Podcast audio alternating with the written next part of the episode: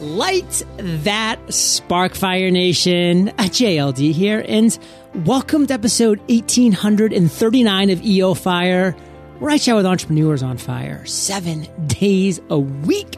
And if you are ready to accomplish that one big goal, visit thefreedomjournal.com and you will be accomplishing that goal in 100 days. Now let's chat with today's featured guest, Sam Lillie. Sam, are you prepared to ignite? Oh, JLD, I'm holding the match. Yes. Sam is the founder of Vinder, a P2P marketplace for homegrown produce. Plus, he's an organic gardener, clean crop advocate, community organizer, fitness instructor, and long distance hiker. Sam, take a minute, fill in some gaps from that intro, and give us a little glimpse of your personal life. Yeah, sure. So I'm 26. I graduated San Jose State, and I am a long distance hiker. I hiked from Mexico to Canada on the Pacific Crest Trail, Ooh. which is 2,658.8 miles. Uh, and it took me about five months to do. And then after that, I moved to a small town where I currently live, uh, Port Townsend, Washington, population of about 10,000, average age of about 57. Whoa. a lot of good hiking around there? Tons of hiking. Tons and tons of hiking. Nice. So, what would you consider with all of that we've talked about, Sam, your area of expertise? I mean, let me run through it real quickly again. You're an organic gardener, clean crop advocate, community organizer, fitness instructor, long distance hiker. What is your one specialty? You know, I happen to be good at taking a big goal and breaking it down into a whole lot of little tasks that are accomplishable that eventually reach that much larger goal. And an example of that, just an easy one, is the hike. It's 2,658 point miles, five months. So you take a huge, almost unimaginable goal like that and you break it down into weeks. And on top of that, you break that down into days, which then break down into certain miles. So I had to do about 20 miles a day and I know that I had to do at least 10 to 12 by the time I got to lunch, and then I knew I only had to get to 8 to make that day, and I would take it day by day and work it out week by week, and then eventually, you know, 5 months came around and I crossed into Canada and accomplished that much larger goal. Now, is that 5 straight months um, or are you breaking it up with breaks somewhere for like weeks at a time? Oh no, that's five straight months, twenty to twenty-five miles a day. Wow, that is intense stuff. Now, how much of that hike is actually on like real roads, like asphalt roads, or are you pretty much kind of doing the wilderness thing most of the time?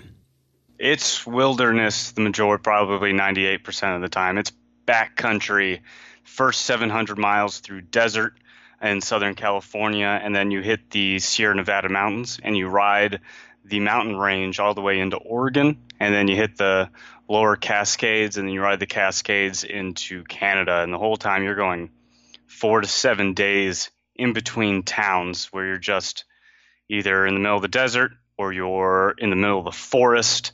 Uh, and that's about it. Now, what are you doing for food mostly? Like, how are you getting stocked up, and like, what are you eating intraday? Yeah, great question. So every about four to seven days you'd reach a town or you would reach a road where you then have to hitchhike into town. Uh, and i would eat some dry their freezer freeze dried meals uh, or i would eat snicker bars pop tarts uh, try to get some fresh fruit in there fresh fruit and veggies when you can uh, but it has to last for a little while. And they have to be calorie packed i was burning about six to eight thousand calories a day. Wow taking in maybe two to 2,500 because you're carrying everything. Totally. So four to seven days, you're talking about, I don't know, maybe 15 pounds of food, 15 to 20 pounds of food on top of the equipment that you're already carrying, which is, you know, tent, sleeping bag, um, your own little kitchen, uh, all those little things. What was the scariest moment during that hike? Was there one? Oh, there were several and I use them uh, every day, especially running my business. They're a huge influence. Then just tell me the scariest. Sure. I was in Oregon near the Three Sisters mountain range. I'm about three and a half months in. Uh, it was a four day stint between towns, and I was halfway. Uh, so, day three, and it had rained all night and it rained all morning.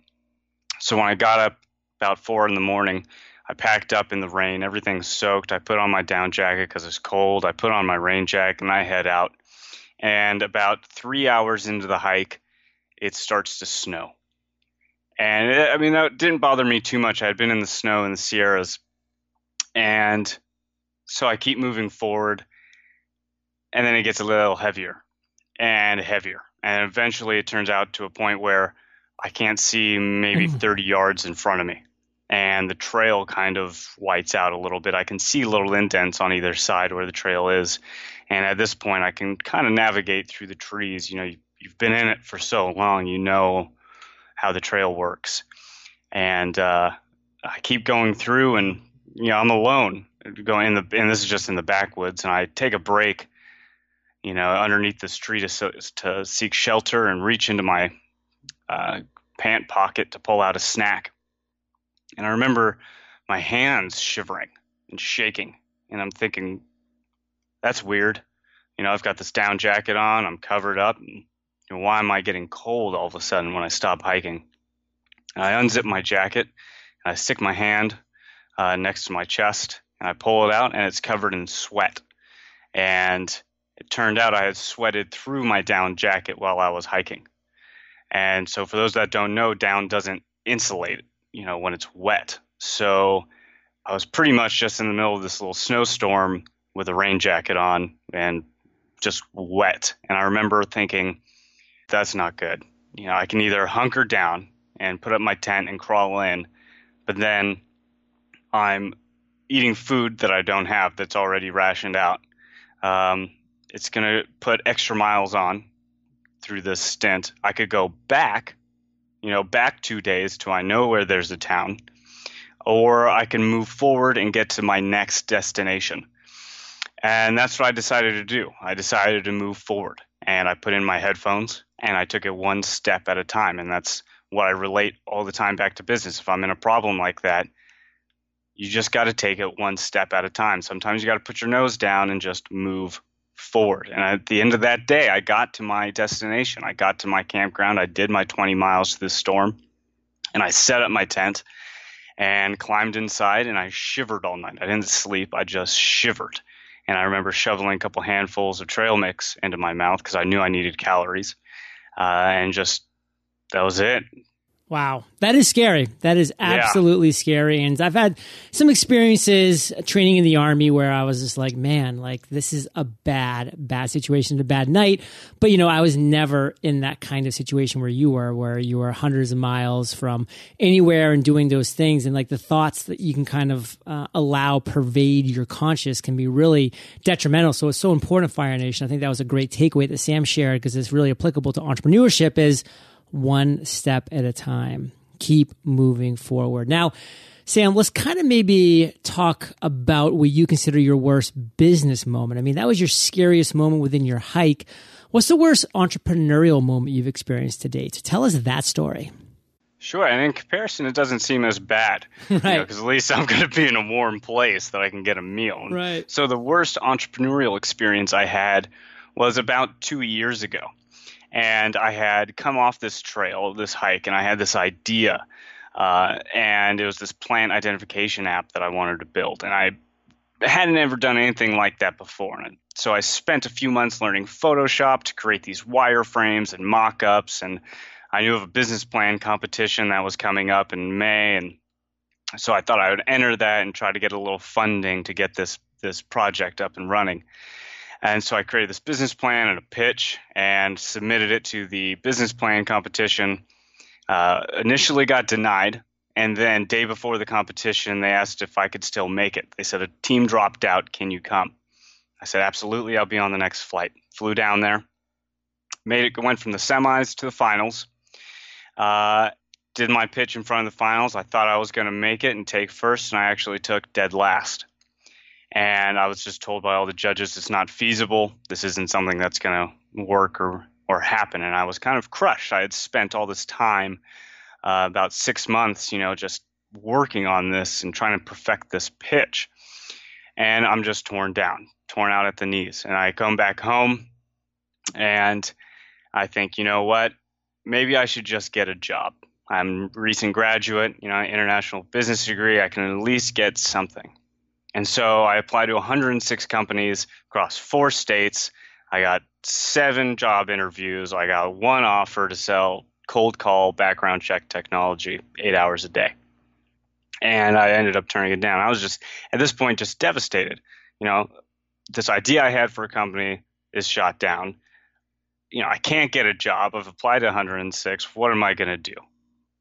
Which is a great little segue for the next one, the that aha moment because I got it right after that. Well, before we do move into that aha moment, what would you say, Sam, is the one takeaway that you want to make sure our listeners get from your worst moment? Yeah, don't give up. Don't give up. There's always something out there. Just listen to your surroundings. Well, let's move in to that aha moment now to one of the greatest ideas that you've had as an entrepreneur to date. And let's really dive into the story. Yeah, so I came back and I, you know, from that competition, did, did the uh, the job application process, thinking I could just join the corporate world. Uh, and in this town, we have a business resource center, and so I go down to the resource center. and I say, "Hey, what kind of resources do you have?" and they said, "Why don't you come back? Uh, we're having a young professionals network kind of roundtable discussion about the positives and negatives of the town." So a couple days later, I come to the discussion, and we break into groups. And when we, you know, uh, converge again, the main problems are, you know, people are saying this: the cost of living is high. They have to work two to three jobs. They can't get fresh produce because it's, you know, the farmers market's two days a week, and they work during the time that that happens. Um, and they go to Safeway, you know, but the quality of produce is poor, and they don't really know where it's coming from. And I'm sitting there and I'm listening to this, and I'm thinking, wait a minute, you're telling me if you had all of these things available to you, you would just use this service. And it just kind of clicked. Everyone said yes. And I said, okay, I'll figure out the way. And uh, I walked home. It was about a two mile walk. At that point, it wasn't that bad. And I saw these fruits and vegetables in people's yards. And I just thought, why can't you buy from a neighbor? Yeah. You know, and I walked up to the door some random door with an apple tree and I knocked and this guy answers and I say, Hey, I happen to walk by. I see you've got an apple tree. Have you ever thought about selling your apples? And he's like, What? Who are you? No. what do you want? And I said, Well, if I could sell your apples, would you allow me to? He said, Sure, why not? They just fall and rot on the ground anyway. So I said, Okay, I'll be back. And that's when it clicked. Why can't there be a system where you can just buy fresh produce right from your neighbors? You know where it's being grown, you know who's growing it, and you can find out how it's being grown. So there should be a system in place that allows that to happen. And that's what I created with Vinder. What I love about this Fire Nation is that Sam was able to take an obvious problem or an obvious void or an obvious niche, at least to him, that needed to be filled and create something. You know, that's what I was able to do with the daily podcast. That's what fill in the blank number of people have been able to do when they keep their eyes open, their ears open, and they look to solve problems that this world has. So, Sam, what do you want to make sure our listeners get as a takeaway from your story? Like, what's a specific piece of advice you can give us about taking action when we see opportunities like this? Listen, for one, just listen to what people are saying around you about the problems that they have. And those problems are opportunities, and you just need to take action on that. Let's talk about today, Sam, because you've really been able to flesh out some ideas, get some things moving forward. What are you most fired up about today? I'm super fired up about this hyper local food movement that's going on, not just here on the peninsula, but across the nation. There's all sorts of agro innovations happening from uh, the Brooklyn Grange that are rooftop farms to Square Roots, which are uh, shipping container farms, and aeroponics where they're spraying nutrients on on plants in New Jersey. It is incredible, and I'm super hyped about the whole local, fresh, organic produce movement. Well, try to send some vibes down to Puerto Rico because I'm still looking for that movement down here. But I will say this you'll be proud of me, Sam. I started growing my own garden right in my backyard about two weeks ago, and uh, I've really been enjoying the process. It's been fun. All right. Yeah, it's a very therapeutic thing. It really is. I was out there bare feet the other day and just kind of like watering the garden, and I'm like, oh, there's a little sprout that's coming up, and this, it's been kind of a cool process. So I've really been enjoying it, Fire Nation. If you feel like you have the space and the time and the energy, highly recommend it. I'm looking forward to putting that first eggplant on my plate uh, coming up here in the future. One of the many vegetables that I planted. but Fire Nation, if you think Sam's been dropping value bombs, he has. And we got some more coming up in the lightning round when we get back from thanking our sponsors. If you've ever thought about owning a franchise, then you're not alone. But have you ever thought about owning a children's services franchise? If you love music, then School of Rock is a children's services franchise you should definitely check out. School of Rock owners love their business because they get to pass the torch of musicality to the new generation of musicians within their community and operate a profitable business at the same time. School of Rock is a network of over 200 locations and 25,000 students worldwide. The program gets kids up on stage and playing at real rock venues in addition to taking them on tour, offering recording opportunities, and having them workshop with accomplished musicians. Entrepreneur Magazine even named School of Rock 2017's number one child enrichment program. Want to learn more? School of Rock has put together an exclusive download just for you. Visit franchising.schoolofrock.com. Contact the School of Rock team and tell them entrepreneurs on fire sent you. That's franchising.schoolofrock.com. Sam, are you ready to rock the lightning rounds? You bet. what was holding you back from becoming an entrepreneur? You know, I'm not sure anything was. I've always had entrepreneurial endeavors from the age of six, from washing cars to Sam's Super Pooper Scoopers, which was a dog excrement cleaning service around the neighborhood. I think we could figure that out. yeah, you know, and uh, selling pr- candy on the playground. It's just been part of my life. What's the best advice you've ever received? Don't give up. Don't give up and keep moving forward. What's a personal habit that contributes to your success? I wake up about 4.30, 5 o'clock every morning, uh, and I listen to motivational videos or audio tracks for about the first 30 minutes of my day while I drink my coffee and then head to the gym just to get the blood moving before I start every day. Recommend one internet resource. Overdrive. Uh, it's a mobile app that you can download and connects you to your local library so that you can check out any book that they have available through either an audiobook or an ebook. I actually recommended that resource to my dad the other day. He was ecstatic. He's like, this is the best thing ever. So, Fire Nation, if you have parents that are still going to the library, that's awesome. Um, recommend this to them. They're, they're going to yeah. love it. You can even link up with multiple libraries. Right. So you have multiple accounts. You can get this huge just access to information. So good. Sam, let's end today on fire, brother, with you sharing a parting piece of guidance, the best way that we can connect with you, and then we'll say goodbye. And it's one that I've already said. It's listen to your surroundings for those that have problems so you can solve them. Problems are opportunities for entrepreneurs like us to solve.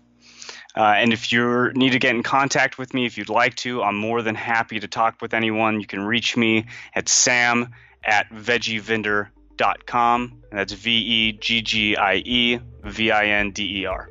Fire Nation, you're the average of the five people you spend the most time with, and you've been hanging out with SL and JLD today. So keep up the heat and head over to eofire.com. Type Sam in the search bar. His show notes page will pop up with everything we've been talking about today. These are the best show notes in the biz, timestamps, links galore. And again, email Sam directly. That's sam at veggievinder, V-I-N-D-E-R dot com. Shoot him an email. Say thanks, ask him a question, do whatever you want to do, but reach out to him. And Sam, thank you for sharing your journey with Fire Nation today. For that, we salute you and we'll catch you on the flip side. Thanks, JLD. Hey, Fire Nation. Hope you enjoyed our chat with Sam today. And from accomplishing goals to launching podcasts to creating funnels and webinars that convert, I have four free courses that are awaiting you at eofire.com. I will catch you there or I'll catch you on the flip side.